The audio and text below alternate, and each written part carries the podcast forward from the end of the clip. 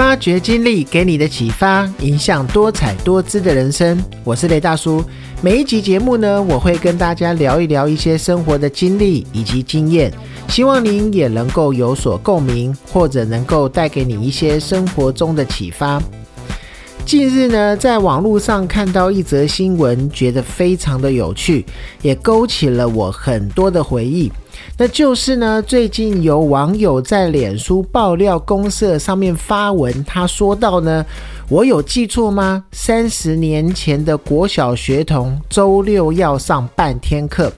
那此文一出呢，立刻让许多六七年级生呢，仿佛坐上了时光机一样，想起了当时的一些童年回忆，而纷纷有感而发的赞说：“你没有记错，我也是这样过来的。”而且呀，那时候一周虽然只有休一天半，但大家都很珍惜那一周的一个假期，并妥善的去利用。也只能说啊，现在不管是学生或者是上班族，比起以前来说，真的是很幸福了。那虽然呢，自从政府实施周休二日的政策以来呢，如今已经很习惯六日都不用出门上班上课的一个生活步调。但是啊，如果有跟我一样年纪的大家呢，星期六其实是需要到学校上课的，而且以前上班族也是要上班的。那除了礼拜六要上课一件事情呢，让大家瞬间有很多的共鸣之外呢，还有网友也有提到说，除了周六要上半天课，周三也是半天，因此啊，下午就会跑出去玩。那虽然呢，放假只有一天半。但是都会很期待晚上的一些综艺节目。记得那时候礼拜六晚上都会有一些综艺节目，大家合家一起在那边看，非常的怀念。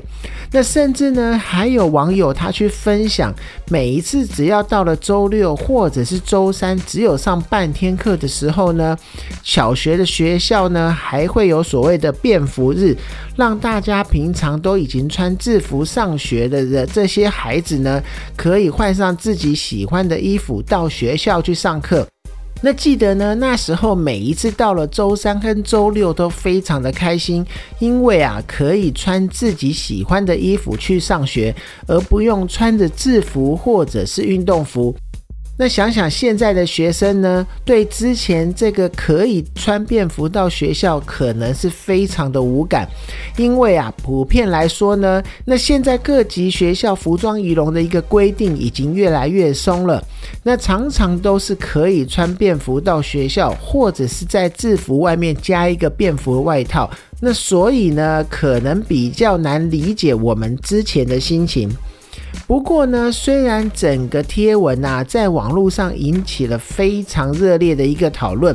但是呢，其实事实上呢，隔周休是一九九八年实施的，其实也大概只有二十几年。那事实上呢，台湾还没有正式实施周休二日之前呢，学生周六都要上半天课，上班族周六也要上班。但是呢，到了一九九八年的一月开始改成隔周休二日，然后呢，大概在两千零一年元旦才正式调整成全面的一个周休二日。因此呢，只要是一九九四年以前出生的孩子呢，其其实都有经历过周六上课的一个时光。那既然呢聊到现在的学生呢，可能无法了解之前每一周要上六天课的这个感觉，那另外呢又让我想起的是，现在的学生可能也无法理解说之前还有联考制度的时候，那个录取率有多么的低，考试有多么的困难。那我是国中毕业以后就就读五专，也就是说呢，我没有考过大学联考。但呐，光是那个时候的高中联考，跟现在的国中教育会考就差非常的多。虽然那时候的联考制度呢，可能不需要像现在一样，还有很多在校时候的一些成绩或者是计算方式，那也是直接用分数的高低来决定录取与否。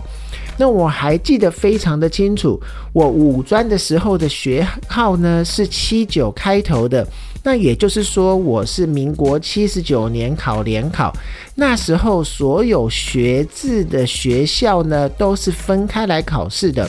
我记得那一年呢，我考了公立高中，然后私立高职、五专、公立高职，另外呢还加考了华冈艺校。那感觉那一段时间一直在考试，总共拿了五张的准考证，还真的是怕带错准考证去应试。那因为呢，那时候的学校，尤其是在公立高中的话，没有像现在这么的多。如果呢，像我成绩比较算是中等的，那一定要考很多次的试，才不会最后变成可能没有学校念。那且记得呢，那时候啊，读国四班去重考的人也非常的多。真的啊，不知道是要说那时候的竞争比较激烈，还是现在的学生真的是比较幸福了。那再来说到之前的大学联考，跟现在的职考呢，也是差非常多。虽然呢，我是读五专的，没有考过大学联考。但是呢，仍然可以感受到那时候的激烈竞争。若是以八十学年度来看呢，大约是三十年前来做相比较的话，那时候呢，全台只有一百二十三所大专院校，那其中大学是二十一所，那独立的学院有二十九所，那专科院校呢有七十三所。由此可见呢，我们这一辈的人总是说大学有多么难考。多么难上！全台的考生只能抢那二十一所少少的大学名额，那不像是现在呢，大学多到还要特地招生，或者是做很多的宣传，才能够去吸引考生入校。